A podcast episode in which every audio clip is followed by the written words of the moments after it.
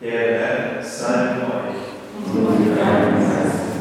Aus dem heiligen Evangelium nach Lukas. In jener Zeit sprach Jesus zu seinen Jüngern, der Menschensohn muss vieles erleiden und von den Ältesten, den hohen Priestern und den Schriftgelehrten verworfen werden. Er wird getötet werden, aber am dritten Tag wird er auferstehen.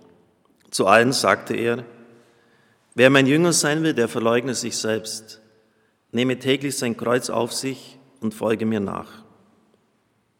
Denn wer sein Leben retten will, wird es verlieren. Wer aber sein Leben um meinetwillen verliert, der wird es retten. Was nützt es einem Menschen, wenn er die ganze Welt gewinnt, dabei aber sich selbst verliert und Schaden nimmt? Evangelium unseres Herrn Jesus Christus. Liebe Gemeinde, liebe Brüder und Schwestern im Herrn, in der Predigtreihe Zeitgeist oder Geist der Zeit geht es nicht nur um theologische Gedanken, es geht ganz wesentlich um die Unterscheidung der Geister. Was ist richtig? Was soll ich tun? Was soll ich lassen? Woher kommen die Dinge? Vom eigenen Fleisch, also von mir, von Gott, vom Bösen? Und vor allem dann, wenn diese Unterscheidung stattgefunden hat, um die Konkretion. Was soll ich denn jetzt konkret tun? Und da habe ich in der vergangenen Predigt dieser Reihe Johannes Röser zitiert. Christen der Gegenwart ist die Zeitschrift, die er herausgibt. Und er hat dort eine Konkretion auf die Ehe hin im Hinblick auf die geplante neue Gesetzgebung unserer Regierung geschrieben. Ehe und Familie nur eine Verantwortungsgemeinschaft. Das soll sie nämlich sein, nach dem, was dort geplant ist, in den Parteiprogrammen formuliert wurde. Bedeutend mehr. Eine Verbindlichkeitsgemeinschaft, unübertroffen einzigartig. Die beabsichtigte Familientransformation bedeutet nicht Fortschritt, sondern Rückschritt. Die Kulturrevolution erweist sich als Kulturmanipulation. Die Kirche sollten öffentlich vehement Widerstand leisten, statt, wie etliche Amtsträger etwa bei Klimaschutz und Migration, sich anbietend an die Regierung anzuschmiegen. Mit einem Wort der Befreiungstheologie Kontestation, also Anfechtung und Infragestellung bestehender Herrschafts- und Gesellschaftsstrukturen, auf evangelisch Status Confessionis, also dass es jetzt um, um die Confessio geht, um das Bekenntnis, das Credo. Auf einer so hohen Ebene soll man das ansetzen, was ja richtig ist. Ich habe dann auch ganz kurz Winfried Kretschmann erwähnt, den baden-württembergischen Ministerpräsidenten. Und das möchte ich heute jetzt in den Anfang stellen. Im Konradsblatt ist ein Artikel erschienen und dort heißt es, das Institut für Demoskopie Allensbach registriert eine Erosion des Christentums, die nicht an Skandalen hängt. Gefragt, der Artikel stammt von Michael Winter, was er sich als Katholik vom synodalen Weg der Kirche in Deutschland erwartet, gab der baden-württembergische Ministerpräsident Winfried Kretschmann in einem Interview mit der Hertha-Korrespondenz vor kurzem eine bemerkenswerte Antwort. Er selbst habe in Sachen Reformen in der Vergangenheit so viel gekämpft, dass er darüber müde geworden sei. Zitat, ich beschäftige mich mehr mit der Gottesfrage, die letztlich viel wichtiger ist. Ich beschäftige mich viel mehr mit der Gottesfrage, die letztlich viel wichtiger ist. Das ist das Thema der heutigen Predigt. Der größte Teil der Menschen verlässt die Kirche, weil sie den Glauben verloren haben. Vieles, was er in der katholischen Kirche ihm nicht gefällt, haben die Evangelischen und es geht ihnen auch nicht besser. Nach dem Konzil hat eine sogenannte anthropologische Wende stattgefunden. Was ist damit gemeint? Es geht um Theoriefindung bezüglich des Menschlichen. Also man hat die menschlichen Grundexistenziale beleuchtet, also was den Menschen ausmacht, sein Sein und Zeit, seine Hoffnungen, seine Freuden, seine Befürchtungen, seine Ängste, was sein Leben ausmacht und hat das als Basis hergenommen für die theologische Interpretation. Ein Vorteil ist, hat man gesagt, dass dadurch auch eine Brücke zu anderen Konfessionen und zu Atheisten möglich ist, weil es geht ja um menschliche Grundbefindlichkeiten. Und das ist in der Tat, wenn Sie etwa die Theologie von Johannes Paul II., besonders bei der Sexualethik anschauen, richtig. Am Beispiel der Liebe lässt sich das besonders zeigen. Wie sollen wir denn eine Ahnung von der Liebe Gottes haben, wenn wir sie nicht selber erfahren haben in der Familie, mit dem Partner, im Umgang? Und deshalb auch das hohe Lied, dieses Spiel, dieses, dieser Austausch von Bräutigam und Braut, der im Zentrum des Hohen Liedes steht, in der Heiligen Schrift. Man hat sich ja oft gefragt, was sucht denn das dort? Weil eben in dieser Liebe von Mann und Frau die Liebe Gottes zu seinem Volk und zu jedem Einzelnen sichtbar wird. Auch in den Abstufungen Eros, die erotische Liebe, die göttliche Liebe, die Freundschaftsliebe, die ganze Hingabe seiner selbst, ich liebe dich, ich würde sogar für dich sterben, das Wesen der Liebe als Bindung an den anderen, nicht als Fessel, sondern als Erfahrung von Geborgenheit. Und das ist ja ein Paradox. Je mehr ich mich an den anderen binden kann, umso freier werde ich. Und damit verstehen wir auch, warum Christus etwa, der gehorsam bis zum Tod war, der gehorsamste Mensch und zugleich der freiste Mensch war, weil er sich ganz an Gott gebunden hat.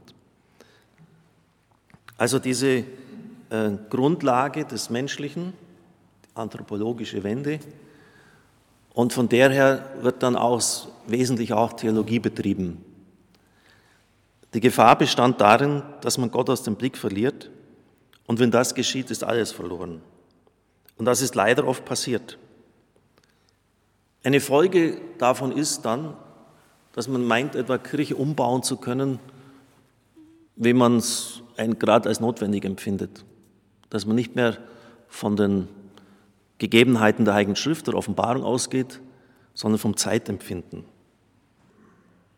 Und da hat dann Walter Kasper beim Nationalen Eucharistischen Kongress in Köln im Jahr 2013 eine interessante Katechese gehalten, die ich an anderer Stelle schon wiedergegeben habe, die aber jetzt genau zutrifft. Er geht auf die Streitfragen von heute ein und sagt, die Frage ist nur, welchen Stellenwert solche Fragen haben. Lassen Sie es mich in aller Ehrlichkeit sagen und gestatten Sie mir diese Offenheit. Die Fragen, an denen man sich derzeit in der öffentlichen Diskussion festbeißt, sind Nebenfragen, Nebenkriegsschauplätze. Von außen her gesehen und nach der öffentlichen Wirkung beurteilt, ist die gegenwärtige kirchliche Landschaft ein ideologischer Drahtverhau mit vielen Grabenkämpfen, ein Stellungskrieg. Es bewegt sich fast nichts mehr. Ein Themenwechsel tut uns Not. Und dann wie Kretschmann, denn wenn die gängigen, seit 40 Jahren bekannten Postulate so entscheidend wären für die Zukunft der Kirche, wie sie dargestellt werden, dann müsste es den evangelischen Freunden prächtig gehen. Sie haben keinen Papst, keine Kurie, brauchen auf eine Weltkirche nicht Rücksicht nehmen, haben keinen Zölibat, ordinieren Frauen zu Pastorinnen und Bischöfinnen, segnen zweite und dritte Ehen gleichgeschlechtlich eingeschlossen. Aber geht es ihnen besser, wenn es um die Vermittlung des Evangeliums geht? Leider nicht. Ich sage das nicht schadenfroh. Im Gegenteil. Die Zukunft des Christentums und der Kirche in unserer Gesellschaft kann also letztlich nicht an diesen Fragen hängen. Und dann, es geht um die Gottesfrage. Es geht um die Gottesfrage, die Christusfrage. Wenn nichts mehr heilig ist, was einmal als heilig galt, wenn alle Tabus abgetan werden und jeder Tabubruch als Fortschritt gepriesen wird, dann wird das Leben indiskret, taktlos, distanzlos, ehrfurchtslos und letztlich unerträglich. Wir stehen vor der Aufgabe und haben einen Grund, die Dimension des Heiligen zurückzugewinnen. Wir müssen neu die Ehrfurcht vor Gott lernen. Wir müssen das erste Gebot neu durchbuchstabieren und damit auch die Ehrfurcht vor dem anderen und der Natur. Ohne die Dimension des Heiligen zurückzugewinnen, hängen alle anderen vielleicht noch so guten Reformen und Reformbemühungen in der Luft. Damals hat es den synodalen gar nicht, Weg gar nicht gegeben, aber das trifft auch hier zu. Vielleicht reden wir viel zu viel von der Kirche. Die Kirche kann nie so glänzend sein, dass sie einfach überzeugt. Wir müssen die Frage nach dem Heiligen, die Gottesfrage in die Mitte rücken. Und dann, wir brauchen eine theozentrische Wende in der Theologie und der Pastoral. Das ist schon revolutionär, denn Kasper ist keineswegs ein Wortführer der Konservativen. Und er sagt, dass, das war jetzt nach dem Konzil so dran, diese anthropologische Wende, die, wie dargelegt, nicht einfach nur falsch war, aber sagt, er sagt, was jetzt dran ist, ist eine theozentrische Wende. Wir müssen wieder viel mehr auf Gott schauen, von ihm her alles verstehen, das ganze Leben deuten. Josef Ratzinger hat in einem der Jesusbücher eine wirklich ganz zentrale Frage in Bezug auf dieses Thema so beantwortet. Was hat denn Jesus Christus eigentlich gebracht? Wenn nicht den Weltfrieden, wenn nicht den Wohlstand für alle, er hat die Welt doch nicht besser gemacht. Was hat denn Jesus Christus gebracht? Die Antwort lautet ganz einfach Gott. Er hat Gott gebracht. Er hat den Gott, dessen Antlitz zuvor sich vom Abraham über Mose und die Propheten bis hin zur Weisheitsliteratur begann, äh, langsam enthüllt hatte. Den Gott, der nur in Israel sein Gesicht gezeigt hatte und der unter vielfältigen Verschattungen freilich in der Völkerwelt geehrt worden war. Diesen Gott, den Gott Abrahams, Isaaks und Jakobs, den wahren Gott, hat er zu den Völkern der Erde gebracht. Er hat Gott gebracht nun kennen wir sein Antlitz, nun können wir ihn anrufen. Nun kennen wir den Weg, den wir als Menschen dieser Welt zu gehen haben.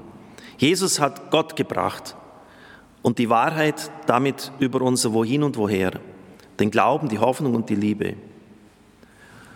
Nur unserer Herzenshärte wegen meinen wir, das sei wenig. Er hat Gott gebracht. Und wissen Sie, vor dem Hintergrund der Regionen der Antike war das und ist das heute ein riesiger Fortschritt. Denn die Götter der Römer und der Griechen hatten eine versteckte Dämonie, eine versteckte Bosheit. Sie waren vollkommen unberechenbar. Sie konnten einige Zeit lang Menschen grundlos begünstigen, sie gleichsam den Olymp heben, aber dann auch genauso grundlos in den Abgrund zurückstoßen. Mit einem Wort, man hat ihnen nie vertrauen können. Und dann hat es den Schicksalsglauben gegeben, eine Esmacht, ohne Antlitz, mit einer unglaublichen Härte über den Menschen verfügend, sodass die Lehre der Stoa war, du bist wie ein Hund, der an den Karren gekettet ist, sei klug und lauf mit, sonst reißt es dich mit. Also das, das Schicksal, das nicht fragt, das den Menschen einfach in seine Bahnen zwingt, und das irgendwie grausam war. Er hat Gott gebracht. Das heißt, Gott ist ein liebender Vater. Er hat für dich eine ewige Heimat bereitet. Er ist sicher der ferne Gott, aber auch der nahe Gott. Er ist der, der dir Wegweisung gibt, dich begleitet auf deinem Weg. Das nennt sich theologisch Vorsehung.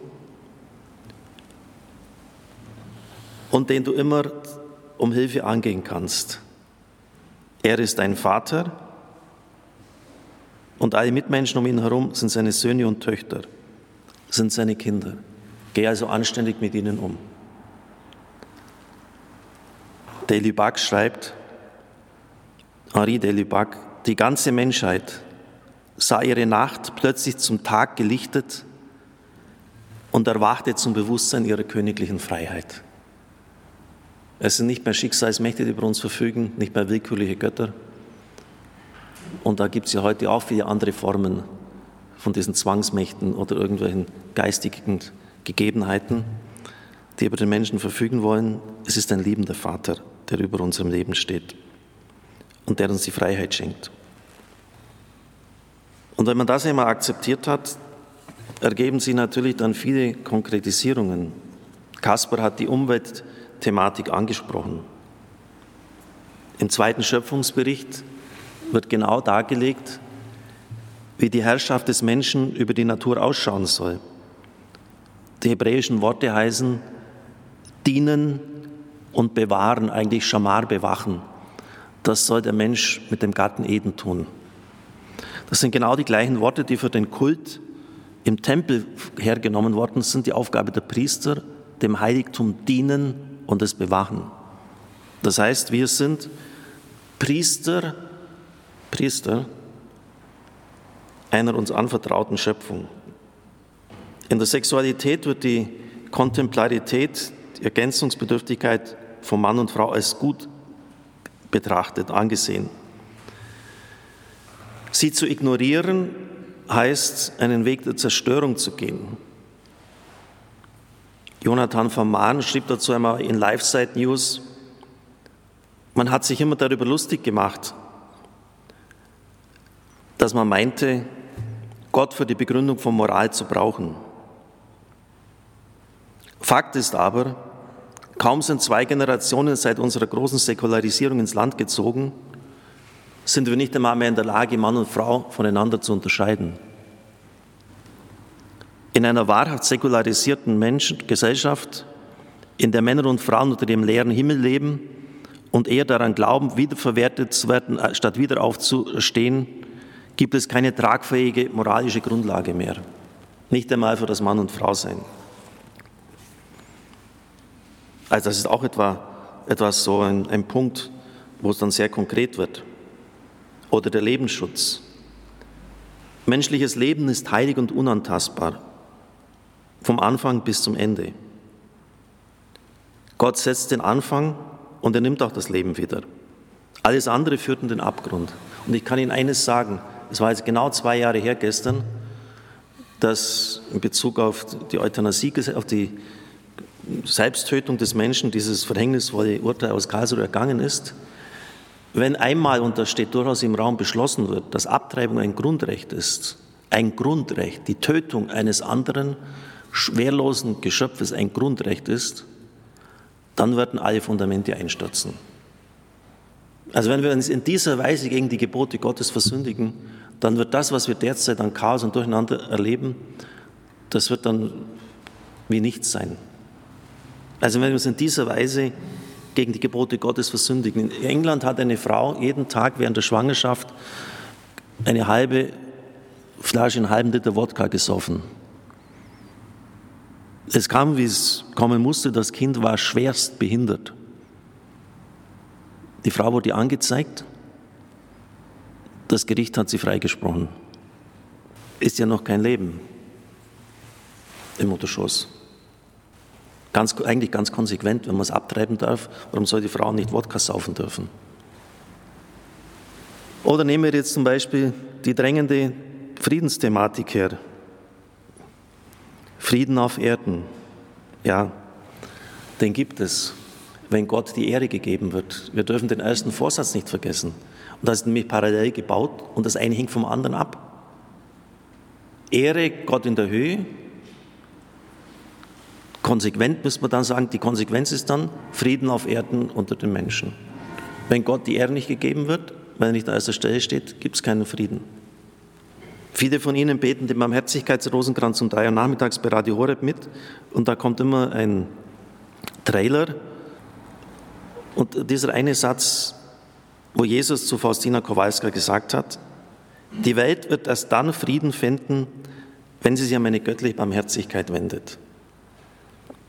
Erst dann, wenn wir auf Christus, auf Gott schauen und wirklich den Frieden von ihm erbitten und auch so leben, dass wir des Friedens würdig sind, wird der Friede passieren und eintreten. Im alten Israel hat man das im Grunde genommen immer gewusst. Ezechiel 22, 12. Jerusalem ist eine Stadt, eine Blutstadt geworden. Mich aber hast du vergessen, Spruch des Herrn. Und das ist der Grund, warum es so schlimm geworden ist. Oder als dann bei einer Belagerung der heiligen Stadt alle Verteidigungsvorbereitungen getroffen werden, sagt der Herr, aber ihr habt nicht auf den geblickt, der das alles bewirkt. Ihr habt nicht auf mich geschaut und das hättet ihr tun sollen. Und man wusste in Israel immer, was das Gegenmittel schlechthin ist, was man tun sollte. Sprichwörter 19. Anfang aller Weisheit ist die Furcht des Herrn. Die Kenntnis des Heiligen ist Einsicht. Gemeint ist nicht, dass man vor Gott zittern müsste, die Ehrfurcht. Zu wissen, dass er da ist, dass er eine Sicht auf dein Leben hat und dass du gefälligst zu respektieren hast. Und nun erleben wir in der heutigen Zeit, dass genau das beseitigt werden soll. Johannes Paul II. Auf verschiedene Weise versucht der Mensch heute die Stimme Gottes im Herzen der Menschen zum Schweigen zu bringen. Er will Gott aus der Kultur und dem Gewissen der Völker ausschließen. Nach wie vor kennzeichnet das Geheimnis der Bosheit die Wirklichkeit dieser Welt. Und er setzt dann die Botschaft der göttlichen Barmherzigkeit der Schwester Faustina als Gegenmittel dazu an. Liebe Brüder und Schwestern im Herrn, mir persönlich erschließt sich damit auch immer wieder und noch mehr das Motto unseres Radios Leben mit Gott. Genau darum geht es, ein, ein genialer Claim, der noch nie so aktuell war wie jetzt. Leben mit Gott. Wir sollen in unserer österlichen Bußzeit ja auch uns Zeit nehmen, unsere Beziehung zum Herrn zu vertiefen. Und das kann auch dann durch Meditation der Heiligen Schrift geschehen. Nehmen Sie das doch heute einmal am Donnerstag nach Aschermittwoch zur Hand nochmal diese erste Lesung. Ich lege dir vor Leben und Tod, Segen und Fluch. Und der Herr sagt das dann ganz konkret. Wenn du das Leben willst, dann bekommst du das Land und du wirst dann glücklich sein. Wenn du aber meine Gebote, meine Vorschrift, meine Weisung, die zehn Gebote missachtest, dann wird dich das Land ausspeien und ihr werdet nicht lange darin bleiben. Und das geht dann hin bis zur Vernichtung. Wähle also das Leben, auf das du lebst, ist ein Gott des Lebens. Aber was soll er denn tun, wenn wir ständig den Gott des Todes wählen, die Kultur des Todes? Liebe Brüder und Schwestern im Herrn, Sie merken also, jetzt, jetzt drängt es in die Konkretion bei meinen Ansprachen und es werden voraussichtlich noch zwei Predigten folgen, wo es dann ganz konkret auch darum geht, wie man der Pastoral uns aufstellen könnten und, und wie man das vielleicht auch dann umsetzen kann. Amen.